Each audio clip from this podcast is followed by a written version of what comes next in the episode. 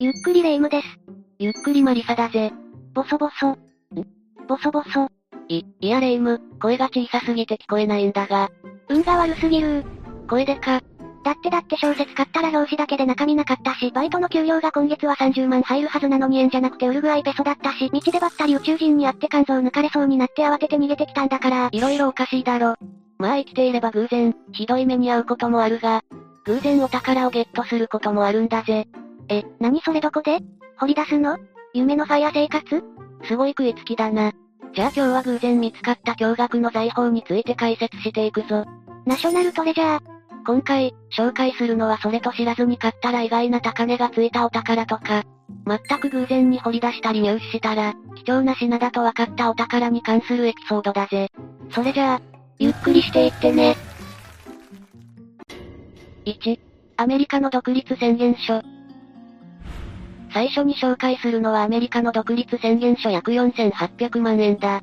単なるコピーだと思いきや、実は貴重なものだった、アメリカ独立宣言書の話だぜ。独立宣言って、あの独立宣言？そう、アメリカ合衆国は1776年、イギリスから独立した。その際に採択されたのがこの独立宣言だ。そんな貴重なもの、普通博物館に飾ってあったりしない？じゃあ詳細を確認していくぞ。これを見つけたのはマイケル・スパークスという人だ。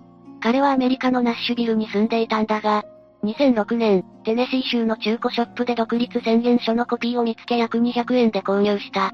え、そんなおやつ買うみたいな値段で。まあただ、独立宣言書のコピー自体は普通に出回っているものだからな。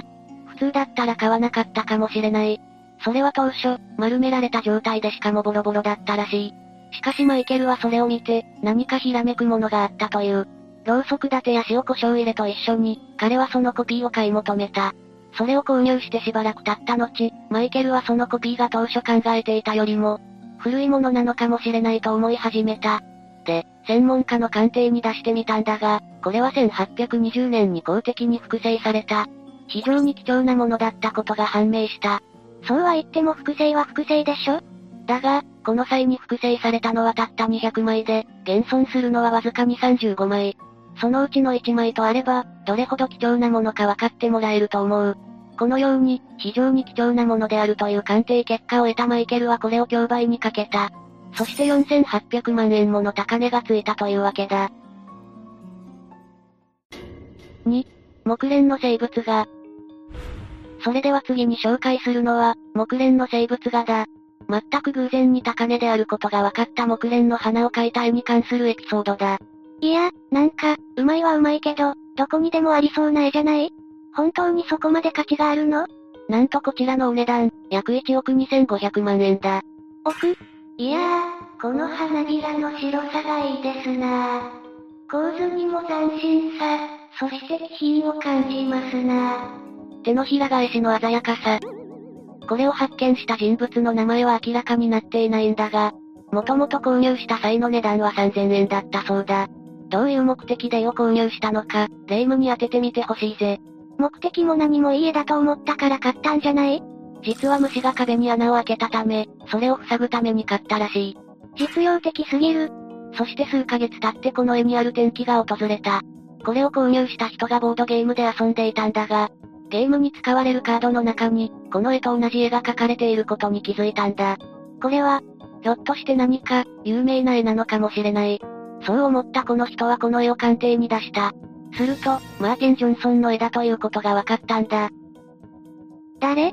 マーティン・ジョンソンは、19から20世紀に生きた有名な画家で、生物画のほか、植物や鳥の絵を好んで描き、また風景画家として紹介されることもある。生前はそれほど人気があったというわけでもないんだが、亡くなってしばらく後、1940年代頃から注目されるようになり、高い評価を得るに至っている。で、その人はこの絵をどうしたの？この絵はテキサスの美術館に売却されることになった。さっき言ったように、およそ1億2500万円で売られたんだ。例のボードゲームで遊んでいなければ、一生気づかなかったかもしれないな。3、アンディ・ウォーホルのスケッチ。では次だぜ。アンディ・ウォーホルのスケッチだ。意外なところから見つかった、ポップアートの巨匠の知られざる作品だぜ。こちらのお値段は約2.1億円。ウォーホルは私でも知ってるわ。あのレトルトのハヤシライスの絵で有名な人よね。缶詰のスープだ、知ったかぶりするんじゃない。ポップアートの巨匠として有名なアンディ・ウォーホルだが、今回扱う彼のスケッチが見つかったのは、2010年のことだ。見つけたのは、美術収集家のアンディ・フィールズさんだぜ。くしくも同じアンディという名前の人だったのね。彼は2010年、ラスベガスを旅行している最中だった。あるガレージセールの前を通りかかったところ、ふと目に留まったのが5枚の絵画だ。それがウォーホルの絵だったの？いや、それはおそらく無関係の絵だった。彼はその絵画を購入した。その時の買い値は約500円とのことだ。で、そのうちの1枚のフレームを取り替えようとして外してみたところ、絵画の裏には、人物の顔を描いたと思われるスケッチがあり、アンディ・ウォーホルという署名を見つけたんだ。いやいや、まだわかんないわよ。署名をそれらしく書くくらい、誰にだってできるしね。フィールズ氏はこれを鑑定に出した。すると、なんと本物のウォーホル作品であることが分かったんだ。500円が2億円に化けた瞬間である。しかも、さらに驚くべきことが分かった。2億が何億に化けたの？いや、値段は変わらないんだが、これはなんとアンディ・ウォーホルが、9歳あるいは10歳頃に描いたスケッチであることが分かったんだ。ええ、それってもちろんアーティストとして有名になる前ってことよね。なおさら貴重ってわけね。スケッチのモデルとなったのは、当時活躍していた歌手である、ルディ・バリーという人らしい。そもそもどうしてそんなにわかりづらいところに隠してあったの？どうやら元々の所有者が、保管のためにスケッチを別の絵の裏に隠したのではないかと考えられている。ガレージセールの人はそれを知らずに売っちゃったんでしょうね。ただ、これを所有しているフィールズさんは今のところ売るつもりはないようで、美術館に展示することによって、たくさんの人の目に触れることを望んでいるらしいぜ。私だったら、すぐさま売り払って駄菓子を買い込むわ。霊夢に見つからなくてよかったぜ。4、306カラットのオパール。それでは次に紹介するのは306カラットのオパールだ。ある人物が引退間際に発見し、執念で削り出した宝石の話だ。さ、306カラットなんて全然大したことないじゃないの。カラットの意味わかってないだろ。ちなみにこのオパールの価格は約3億円だぜ。これを見つけたのは、40年間オーストラリアでオパールの採掘をしていた、ボビーさんという人だ。40年って、相当なベテランね。というか退職の準備をしているところだった。ある日、作業の最後にバケツを片付けようとしていたところ、バケツの中に不思議な光を見つけた。それは青と緑に輝いていたんだ。お金の匂い。ボビーさんは廃車が使うドリルだけで石を削った。それも2年かけて。執念がすごい。すると、石の中から徐々に現れたのが、306カラットの巨大なブラックオパールだったんだ。やったー。ボビーさんが住んでいたオーストラリアからは、たびたび希少な宝石が見つかっているが、このオパールほどの大きさと質のものは、1930年代から後、世界中どこからであれ見つかっていないんだぜ。引退があと1年早かったら、ボビーさんはこの幸運にありつけなかったのかもしれないのね。じゃあそれを売ってすぐさま悠々自適の隠居生活に入ったってわけよね。いや、それがな、実はすぐに売り払ったわけじゃないらしい。しばらくは手元に置いておいたんだ。なんでなんで？私なら即、売り払って港区のタワマンを根こそぎ買収するのに、3億円じゃ無理だろ。彼はこのように話している。このオパールは神の創造物の一つだ。これを管理するのが私の仕事だから、急いで手放す必要はなかった。なんか、深遠な哲学を感じるわね。彼はそもそも厳しい環境の中でオパール採掘を続けてきた人だから、人は思いがけない時、神の祝福に預かることができるということを実感しているんだぜ。5、金塊。では次行くぞ。これから紹介するのは金塊だ。偶然に金塊を掘り出したものの、その人物は全くの半信半疑だったって話だ。金塊って、また直球なお宝ね。気になるお値段はなんと、約3億1500万円だぜ。わーい、1500万円がお釣り感覚。これが見つかったのは、またしてもオーストラリアのビクトリア州だ。オーストラリアに引っ越したい。これまでにないほどのサイズの金塊だったんだが、これを発見した男性は、アマチュアの炭鉱者、つまり鉱石などの埋蔵物を探す人だった。彼が金属探知機を使っていたところ反応があり、地下60センチのところからこれを見つけたんだぜ。これまでにないサイズって言ってたけど、どれくらい大きいの？重さで言うと、約 5.5kg もあるそうだ。私の体重くらいあるじゃない。なんか言ったか？それで、これを発見した男性はその金塊をどうしたの？そもそもこれを見つけた当初は、自分が何を見つけたのかわからず、車のボンネットだと思ったそうだ。で、やがてそれが金塊であることを理解した。急いで自分の奥さんに伝えたんだが、奥さんも彼の言葉をなかなか信じようとしなかった。確かに、下手したら頭おかしくなったと思われて、離婚を切り出されてもおかしくないわよね。まあただ、彼が金塊を見つけたビクトリア州のバララットという町では、1850年代にゴールドラッシュがあったということもあって、金が見つかることはそこまで不思議というわけでもない。そうは言ってもその頃にかなり広範囲に探索され、金が掘り尽くされたと思われていたから、こんなサイズのものが見つかるのは奇跡なんだけどな。それにしても夢がある話よね。私もビクトリア州に行って、一山当ててこようかしら。6、ニコライ2世が作らせた人形。次に紹介するのは、ニコライ2世が作らせた人形だ。ロシア皇帝が妻に送った人形と、そのモデルに関するエピソードだぜ。お値段なんと、約5億2000万円。ふーん。や、やけに反応が薄いが。もうここまで来ると感覚が麻痺してくるわ。1万円札なんて綿ぼこりと同じよ。人としてヤバいところまで来てるな。これはニューヨーク州に住むジョージ・デビスさんとその妻、ベティさんが自宅の屋根裏を片付けている時に見つけたお宝だぜ。気になって鑑定してみたところ、なんとあのニコライ2世が、1912年、妻へのプレゼントとして作らせた人形であることが分かった。え、ま、まさかあのニコライ2世が？お前、誰なのか分かってないだろ。てへ。ニコライ2世はロシア帝国最後の皇帝だ。ロシア革命で皇帝の位を退き、家族と共に処刑されてしまった人物として有名だな。これってアメリカの話よね？どうしてそんなお宝がアメリカに？革命の後にアメリカに流れてきて、骨董品としてデビス家の先祖に売られたらしいな。で、これがかなり貴重なものであると知ったデビス夫妻は、8000万円の初値でオークションにかけた。しかし15分後には、5億2000万円まで値上がりしていたぜ。恐ろしや。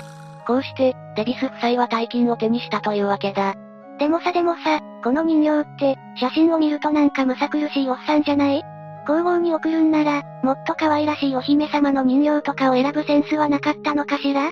皇帝のセンスにケチをつけてきたぞこいつ。実はこの人形は、皇后の護衛だった人物をかたどったものだ。皇后アレクサンドラの護衛を務めていたコサック兵の、ニコライ・ニコライエビッチ・プスケンニコフの像だぜ。ニコが多い。当然ながら彼ら護衛は、皇后が出かけるとき必ずそばに付き従って彼女を守っていた。それでその働きぶりが皇室に高い評価を得ていたことから、彼らを記念するため、このようなものが作られたと言われているぜ。これが作られたのはロシア革命のわずか数年前で、有名な職人であるファベルジェという人物だ。この人形は金とエナメルでできた勲章をつけ、ブーツの靴底には作者を呼び、プステンニコフの名が刻まれている。結構お金がかかってるのね。西松屋のおもちゃ売り場で売っててもおかしくなさそうなのに。失礼すぎるぜ。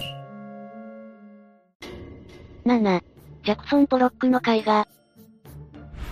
さて、お次に紹介するのはジャクソン・ポロックの絵画だ。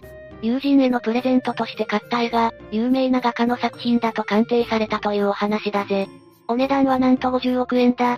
ちょっとちょっと、前のやつから一気に10倍近く値上がりしてるじゃない。こちとら時給800円で働いてるのに、44億円をすっ飛ばされたらたまったもんじゃないわよ。何の話だ。ジャクソン・ポロックというのはアメリカ、ワイオミング州に生まれた画家で、抽象表現主義運動の中心として活躍していた人物だな。有名なのが、ハケとかコテで塗料を滴らせて描く、ポーリングという技術だ。こんなん私にも描けるわよ。抽象画を見た時の素人あるあるやめろ。で、このお宝が見つかったのは2002年のこと。見つけたのは長距離トラック運転手のテリ・ホートンという人だ。彼女はこれをカリフォルニア州のサンバーナーディーノという場所で見つけた。彼女は当時、落ち込んだ友達を元気づけるプレゼントを探していたんだ。現金をくれればすぐに立ち直るわ。友達に現金もらったら微妙な気持ちになるだろ。で、彼女が選び出したのが古着屋で5ドルで売っていた絵だ。しかし、この絵はダイニングテーブルほどの大きさがあり、友達のトレーラーには入らなかった。どんだけでかいの買ってんのよ。ますます落ち込むじゃない。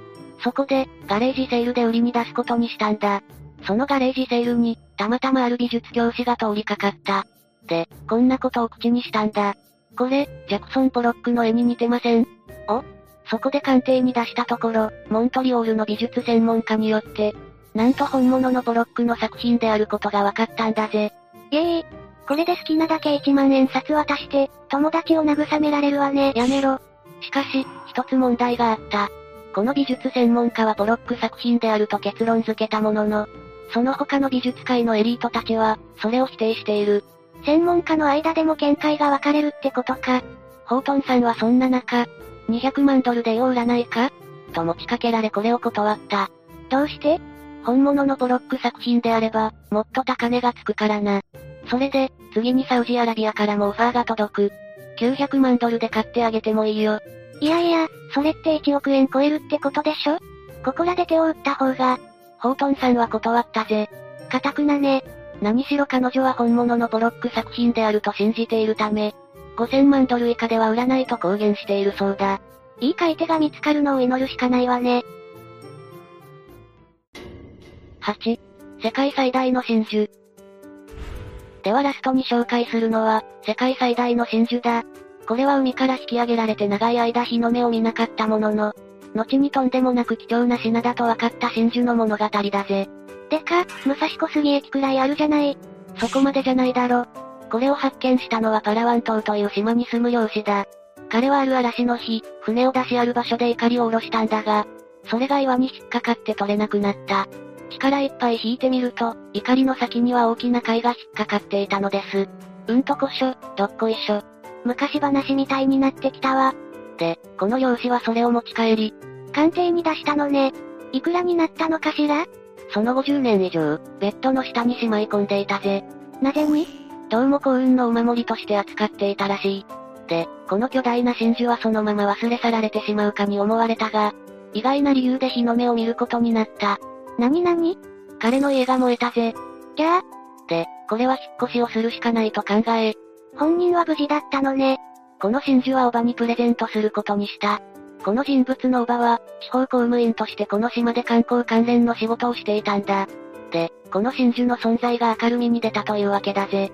いやー、でも写真を見ると、それほど美しい見た目とも言い難いわね。丸いわけでもないし、そもそも本当に真珠なの？ではお値段を発表しよう。ドキドキ。なんと100億円だ。ふらー。サイズとしては、長さ約30センチメートル、幅67センチメートル、そして重量は 34kg に及ぶ。これまで見つかった真珠としては世界最大だ。それにしても100億円って、なかなかビビらせてくるわね。この値段は、それ以前に世界最大だったアラーの真珠の値段を参考にしている。このアラーの真珠は、またの名を老子の真珠といい35億円と評価されているぜ。いや、そっちでいいからください。というわけで今日は、偶然見つかった驚愕の財宝について解説してきたぜ。ガレージセールとか中古ショップで、思わぬお宝が買えたって話には夢があるわね。ひょっとして私の家のガラクタの中にも、お宝が眠ってないかしら？霊夢の部屋の汚さは半端ないからな。貴重な新種の金とかなら繁殖してそうだぜ。あジャパー、ゴールドの金ではなくバイキンの金とは、こりゃ失敬。昭和のノリで締めるんじゃない。というわけで今日の動画はここまで。動画が面白かったら、高評価とチャンネル登録よろしくお願いします。最後までご視聴いただき、ありがとうございました。